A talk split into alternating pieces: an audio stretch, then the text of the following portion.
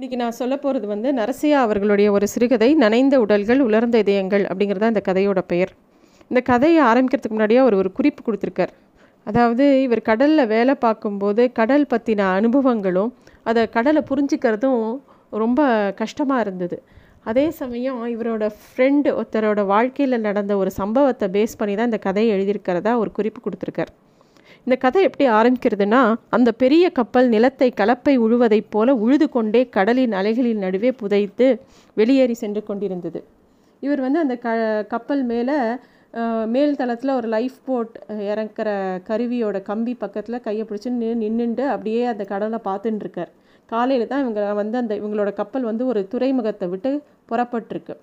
அப்படியே அந்த கப்பல் போயிட்டே இருக்கும்போது அந்த கடல் நடுவில் அந்த பச்சை கடலுக்கு நடுவில் வெள்ளை வெள்ளையாக நுரை வரதை அப்படியே பார்த்துட்டே இருக்கார். அவர் வந்து அந்த கடலை பார்க்கும்போது வாழ்க்கையில் நடந்த பல இன்பம் துன்பம் கலந்த நாட்கள் அப்படியே நினைவுக்கு வருது அவருக்கு. 10,000 டன் எடையை கொண்ட பெரிய கப்பல்கள் இருந்த காலம் அது. நீராவி கப்பல்கள் தான் நிறையா இருந்தது, டீசல் இன்ஜின்னா அப்போ வரலை. கப்பல்கள் சின்னதாக இருந்தால் கூட அந்த நாட்களில் வந்து அங்கே அந்த கப்பலில் வேலை பார்த்தவங்களுக்கு மனபலம் ஜாஸ்தி இருந்தது அப்படின்னு சொல்கிறார். இப்போ இவங்க போயிட்டே இருக்கிற அந்த இடம்போது இவருக்கு பல நினைவுகள் அவர் மனசில் வருது. அப்போ வந்து சதீஷ் சபர்வால் அப்படிங்கிற அந்த பையனை பற்றி ஞாபகம் வருது. அந்த நாட்களில் அந்த கப்பலில் இவரோடைய இருந்தவன். அவனை பற்றி விவரிக்கணுன்னா கொஞ்சம் கடினமாக தான் இருக்கும். ஏன்னா அவன் 6 அடி ஒசரம். அவனை பார்த்து அவன்கிட்ட பேசணுன்னாலே அப்படியே நிமிர்ந்து தான் பேசணும். பார்க்க ரொம்ப அழகாக இருப்பான், நல்ல நீல நிற கண்கள், நல்ல உறுதியான உடம்பு. அவனுக்கு வந்து அப்போ 26 வயசு இருக்கும். அந்த வயசுலேயே அவன் வந்து கேப்டனுக்கு உண்டான பரீட்சை எழுதி பாஸ் பண்ணி சீஃப் ஆஃபீஸராக வேலைக்கு சேர்ந்துட்டான். அப்போ தான் முதல் தடவையாக இவர் அவனை பார்க்குறாரு. இவரும் சீஃப் இன்ஜினியராக அதே கப்பலில் கேல்வெஸ்டன் அப்படிங்கிற அமெரிக்க துறைமுகத்தில் போய் சேர்ந்து மறுநாள் அந்த கப்பலோட ஆங்கிலேய கேப்டனோட அந்த சதீஷ்ங்கிறவர் இந்த இவரோட கேபினுக்கு வரான். அங்கே வந்தோடனே அவன் பல விஷயம் பேசுகிறான். அப்போ வந்து இவருக்கு தெரிஞ்ச விஷயங்கள் என்னென்னா, கப்பல் அமெரிக்காவிலேருந்து இவங்க வந்து அந்த துறைமுகத்துலேருந்து ஹாலாந்து போயிட்டு சோயாபீன்ஸ் எல்லாம் அங்கே இறக்கிட்டு அங்கேருந்து சில மெஷினரிஸ்லாம் எடுத்துகிட்டு இந்தியாவுக்கு போகிறாங்க. அந்த கப்பலோட இன்ஜின்களில் சில பல கோளாறுகள் இருக்குது, அது அப்பப்போ நின்றுடும். அதனால் அதை ரொம்ப கவனமாக பார்த்துக்கணும். முக்கியமாக இந்தியா திரும்பினவனே சதீஷ்க்கு கல்யாணம் ஆக போகுது. கல்யாணம் ஆனப்புறம் அவன் அதே கப்பலில் கேப்டனாக திருப்பியும் வந்து வேலை செய்ய போகிறான். ரான்சன் அப்படிங்கிறவர் வந்து அவரோட 52வது வயசில் கப்பல் வாழ்க்கைக்கு முழுக்கு போட்டுட்டு இங்கிலாந்து போக போகிறாரு அப்படிங்கிறதும் அவன் சொன்னான். இவங்கெல்லாம் பம்பாய்க்கு வந்தவுடனே எல்லோரும் மூட்டையை கட்டின்னு கிளம்பிட்டாங்க, எல்லோரும் சைன் ஆஃப் பண்ணிட்டாங்க. ஆனால் இவரும் இவர் கூட வேலை செஞ்ச இன்னொரு 3 இன்ஜினியர் மட்டும் கொஞ்சம் சர்வே பண்ண வேண்டிய வேலையெல்லாம் இருந்ததுனால அவங்க மட்டும் அங்கேயே இருந்தாங்க. இந்த சதீஷ்க்கு கல்யாணம் நிச்சயம் இருக்கு இல்லையா, அப்போ 6 வாரம் லீவ் எடுத்துக்கிறான். அதுக்கு முன்னாடி கல்யாணத்துக்கு முன்னாடி இவரை பார்க்க வரான். பார்க்க வந்தபோது பேசும்போது அவன் சொல்கிறான், கல்யாணம்னாலே எனக்கு பயமாக இருக்குது அப்படின்னு சொல்கிறான். இவர் சொல்கிறார், ஸ்டூபிட், ஏன் இப்படிலாம் யோசிக்கிற, இதுவும் வந்து லைஃப்பில் ஒரு ஸ்டேஜ் தானே, அதுவும் நடக்க வேண்டிய நேரத்தில் நடக்கணும் தானே அப்படின்னு சொல்லிட்டு ஒரு பெரியவர் அப்படிங்கிற முறையில் சொல்கிறார். இவருக்கும் கல்யாணம் ஆகலை, ஆனால் அவனை விட பெரியவர்ங்கிறதுனால சொல்கிறார். ஆனால் அவன் சொல்கிறான், சதீஷ் சொல்கிறான், இல்லை இல்லை இது ஒரு புதுசான ரெஸ்பான்சிபிலிட்டி இல்லையா, கப்பலில் வேலை செய்கிற நம்மலாம் கல்யாணம் பண்ணிக்கிட்டால் சரியாக வருமா, எப்படி வாழ்க்கை நடத்த முடியும் அப்படின்னு கேட்குறான் அவன். அதுக்கு இவர் சொல்கிறார், ஏன் முடியாது, கொஞ்ச நாள் உன் மனைவியை கப்பலில் அப்படியே செயிலிங் கூட்டிகிட்டு போ, அதுக்கப்புறம் ஒரு ஷோர் ஜாப் எடுத்துக்கோ, யூ மஸ்ட் என்ஜாய் லைஃப் அப்படின்னு சொல்லி அவனுக்கு சொல்கிறார். Wish you happy married life அப்படின்லாம் விஷ் பண்ணுறாரு. அப்போ தான் அவன் வந்து அவன் மனசில் இருக்கிற ஒரு விஷயத்த சொல்கிறான். அவன் சொல்கிறான், முதல்ல நான் கப்பலில் சேரும்போது எனக்கு கப்பல் வாழ்க்கையே பிடிக்கல. ஆனால் 7 வருஷம் இந்த கடல்லே வேலை பண்ணி இந்த கடலே எனக்குள்ளே ஒரு பகுதி மாதிரி மாறிடுத்து. கொந்தளிக்கிற கடல் அப்படியே போகும்போது அப்படியே இயற்கையே வெந்துட்ட மாதிரி எனக்கு வந்து ஒரு சந்தோஷம் என் மனசில் வரும். சிசிஸ்டர் ஹேர்டால் அவங்கள மாதிரி உலகத்தையே இந்த கப்பல்லையே சுற்றி வரணும் அப்படின்னு சொல்லிட்டு எனக்கு ரொம்ப ஆசையாக இருக்குது அப்படின்னு சொல்லி அவனோட மனசில் இருக்கிறதெல்லாம் சொல்கிறான். அதே மாதிரி இந்த கடலை பார்க்கும்போது இந்த கடல் வந்து எனக்கு ஒரு பெண் மாதிரி தான் காட்சி அளிக்கிறது அப்படிங்கிறதையும் சொல்கிறான். அவன் தான் மனசில் இருக்கிறது எல்லாத்தையும் அப்படியே சொல்லிகிட்டே இருக்கான். இந்த மாதிரி அவன் மனசு விட்டு பேசி இவர் பார்த்ததே இல்லை. உடம்பு அப்படியே வெறப்பாக போயிடுச்சு. ஏதோ இந்த காளி கோயில் பாண்டி கோயிலெலாம் சாமி வந்துட்டால் சில பெண்கள்லாம் எப்படி பொசஸ்டாக பேசுவாங்க, அது மாதிரி அவன் பேச ஆரம்பிச்சிட்டான். கடலே எனக்கு மனைவி ஆயிட்டா அப்படின்னு அவன் சொல்கிறான். அவன் சொன்னதை இவரால் ஜீர்ணிச்சிக்கவே முடியல. என்னடா இவன் இப்படிலாம் பேசுகிறானே, ஒரு வேளை இவன் சாப்பிட்ட இந்த செவனப் தான் சாப்பிட்டான், அதுக்கே அவன் இப்படிலாம் யோசிக்கிறான், நம்ம கொடுத்த ட்ரிங்க் எதுவும் கூல்ட்ரிங்க் தானே, அதுக்கே அவன் இப்படிலாம் பேசுகிறான்னு இவருக்கு தோணித்து. I say what happen, you are possessed of some spirit அப்படின்னு கேட்டார் இவர். இல்லை சீஃப், அப்படிலாம் இல்லை, கடல் உண்மையிலே எனக்கு மனைவி ஆயிடுச்சா, நான் திருமணம் செஞ்சுட்டா கடல் ஒரு வேளை என்னை பார்த்து பொறாமப்படலாம் அப்படின்னு சொல்கிறான் அந்த சதீஷ். உடனே இவர் என்னடா சதீஷ் சொல்கிற அப்படின்னு சொல்லிட்டு அவனை போட்டு உலுக்கின அப்புறம் தான் அவன் திருப்பியும் சாதாரண நிலைமைக்கு வரான். டோன்ட் வரி, இதெல்லாம் கல்யாணம் ஆன அப்புறம் சரியாக போயிடும், நீ கல்யாணம் பண்ணிக்கோ அப்படின்னு இவர் சொல்கிறார். Thank you chief, but it is too late அப்படின்னு சொல்லிட்டு அவன் வேகமாக அந்த இடத்த விட்டு கிளம்பி போயிடுறான். இவன் எதுக்கு இட் இஸ் டூ லேட் அப்படின்லாம் சொல்லிட்டு போகிறான், என்ன பேசுகிறான் இவன் அப்படின்னு இவருக்கு புரியவே இல்லை. இப்போ இந்த கப்பலில் நின்றுட்டு அவன்கிட்ட பேசின விஷயம் இவர் மனசுக்கு வந்துட்டே இருக்குது. அந்த சதீஷை பார்த்து 2 வருஷம் ஆயிடுச்சு. அவன் சதீஷ் கல்யாணத்துக்கு முன்னாடி இவருக்கு அந்த கல்யாண இன்விடேஷன் அனுப்பிச்சதோடு சரி, அதுக்கப்புறம் இவருக்கு ஒரு லெட்டர் கூட எழுதலை, இவர்கிட்ட எந்த கான்டாக்டும் இல்லை. அந்த ரான்சன்கிறவர் இந்தியா விட்டு போன அப்புறம் யூதர்கள் நடத்துகிற ஒரு ஹாங்காங் ஷிப்பிங் கம்பெனியில் போய் லண்டன் பிரான்ச்சில் ஒரு தலைமை அதிகாரியாக அவர் சேர்ந்துடுறார். ட்ராகன் லைன்ஸ் அப்படிங்கிற அந்த கம்பெனியில் கோல்டன் ட்ராகன், பீவரி ட்ராகன், ட்ராகன் க்ளோரி அப்படிலாம் நிறைய கப்பல்கள் இருந்தது. அவர் அந்த கம்பெனிக்கு முதல் முறையாக இன்னொரு சூப்பர் ட்ராகன் ஒரு பெரிய கப்பலையும் அவர் அந்த கம்பெனிக்காக ஆர்டர் பண்ணியிருந்தார். அந்த கப்பலுக்கே சதீஷை தான் கேப்டனாக போட்டிருக்கிறத அந்த ரான்சன் இவருக்கு ஒரு கடிதம் எழுதியிருந்தார். திடீர்னு இவருக்கு 2 வருஷம் கழித்து சதீஷ்டருந்து ஒரு பெரிய கடிதம் வந்தது இந்த கதை சொல்கிறவருக்கு. அவன் எழுதின கடிதம் என்ன எழுதியிருந்தான்னா, டியர் நரசையா சாப், நான் திருமணம் செஞ்சு வந்தப்புறம் 1 மாத காலம் ரொம்ப மகிழ்ச்சியாக இருந்தேன் அப்படின்னு சொல்லிட்டு அவனோட கதையை சொல்ல ஆரம்பிக்கிறான். அவன் அதாவது அவன் அந்த கப்பலுக்கு அவனோட மனைவியை அழைச்சிட்டு வரான். அவன் மனைவிக்கு புது மனைவிக்கு அந்த கப்பலை பார்த்தவொடனே அந்த கப்பலோட பிரம்மாண்டத்தை பார்த்தவொடனே ஒரே கூதுகளும் சந்தோஷம். முதல் தடவையாக கப்பலை பார்த்தவளுக்கு நிறைய மகிழ்ச்சி. ஆனால் இவனுக்கோ அந்த கப்பலில் கால் வச்ச முதல் நாளிலிருந்து ஒரு இனம் புரியாத பயம் அவன் மனசில் இருந்துகிட்டே இருந்தது. ஒரு ஆங்ஸைட்டி நியூராசிஸ் அப்படின்னா டாக்டர் சொல்லுவாங்க, அந்த மாதிரி அவனுக்கு என்னமோ படபடப்பாகவே இருந்தது.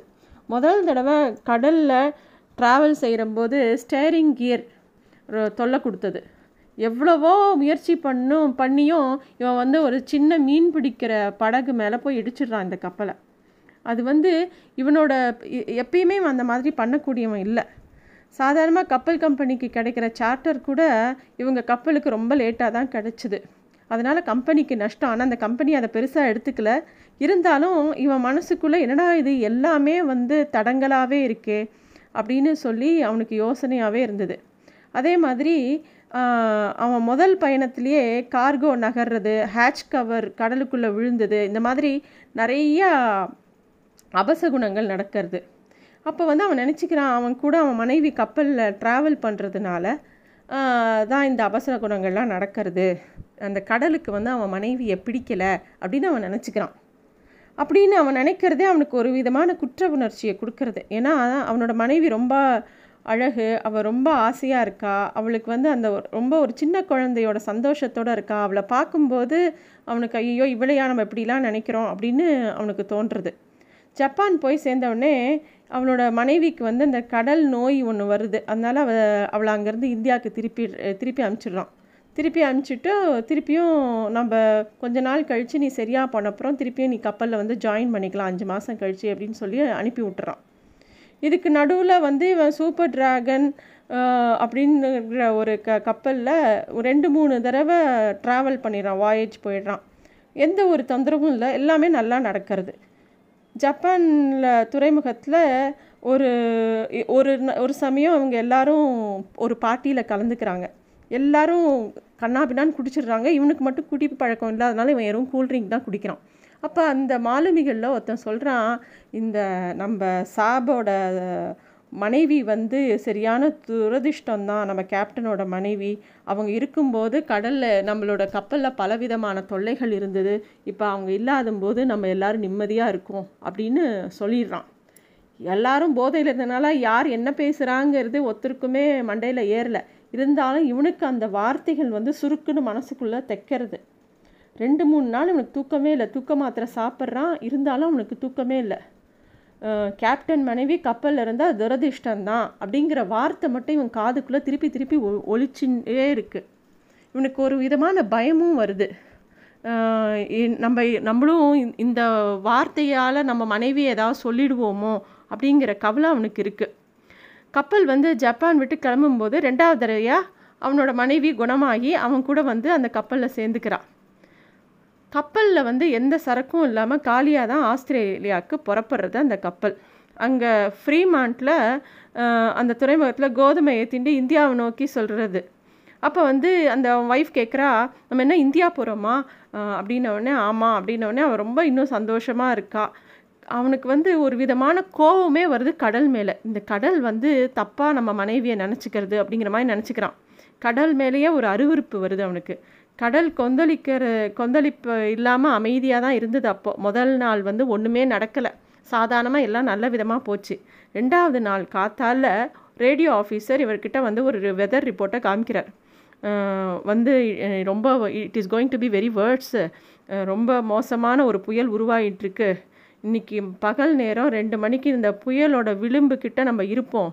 என் கணக்குப்படி இந்த கப்பல் கொஞ்சம் கிழக்கு நோக்கி போச்சுன்னா நம்ம கொஞ்சம் தப்பிச்சுக்கலாம், இந்த புயலோட எல்லையை கடந்துடலாம் அப்படின்னு சொல்லிட்டு அந்த இன்னொரு மாலுமி சொல்கிறான்.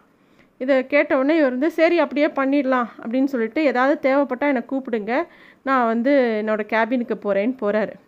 அவரோட ரூமுக்குள்ளே போகும்போது அவரோட மனைவி பார்க்குறா, அவர் தூங்கின்னு இருக்கா. அவளை பார்க்கும்போதே இன்னும் பாவமாக ரொம்ப இன்னசென்ட்டாக இருக்காளே அப்படின்னு சொல்லிட்டு அவளை பார்த்துட்டுருக்காரு.